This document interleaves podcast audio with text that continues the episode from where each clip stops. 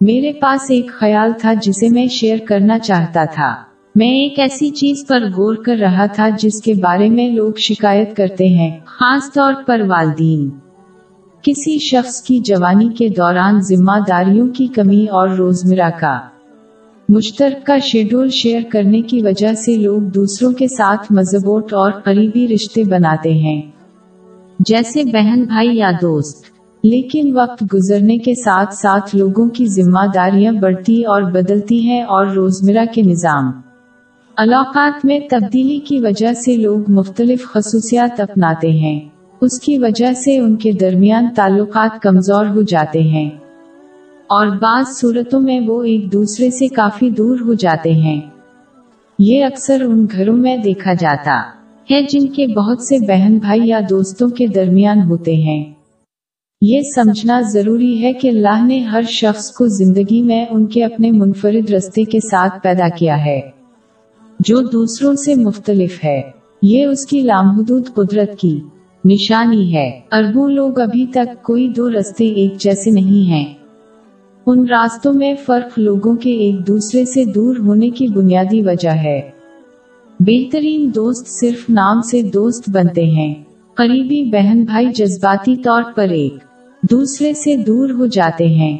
یہ تقدیر کا ایک حصہ ہے اور واقعی ناگزیر ہے۔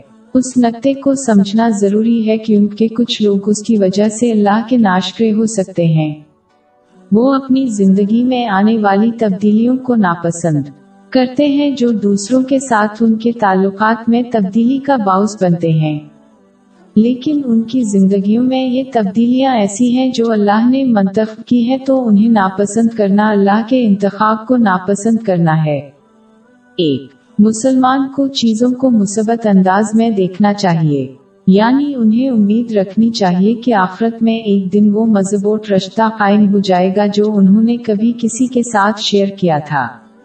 لیکن بہت اونچی اور اٹوٹ سطح پر اس امید سے ایک مسلمان کو اللہ کا مزید فرما بردار بننے کی ترغیب دینی چاہیے، یہ جانتے ہوئے کہ یہ نتیجہ صرف اس کے فرما بردار بندوں کو ہی ملے گا۔ اس کے علاوہ، یہ ایک مسلمان کو اپنے ساتھی کے لیے اللہ کی اطاعت میں زیادہ کوشش کرنے کی خواہش اور دا کا باؤس بنے گا۔ سن ابوداؤد نمبر ایک پانچ تین چار میں موجود حدیث کے مطابق یہ عمل سال ہے۔ جامع ترمزی نمبر دو، پانچ، ایک، پانچ میں موجود حدیث پر عمل کرنے کا بھی ثواب ملے گا۔ ایک، حقیقی مومن جب تک کہ وہ دوسروں کے لیے وہی پسند نہ کرے جو وہ اپنے لیے پسند کرتے ہیں۔ لہذا اس ذہنیت کو اپنانے سے ایک مسلمان کو ناشکری سے بچنے، اللہ کی اطاعت میں زیادہ کوشش کرنے میں مدد ملے گی۔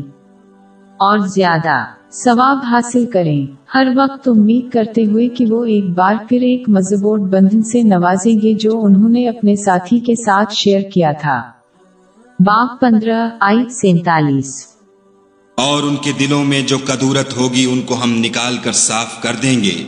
گویا بھائی بھائی تختوں پر ایک دوسرے کے سامنے بیٹھے ہوئے ہیں۔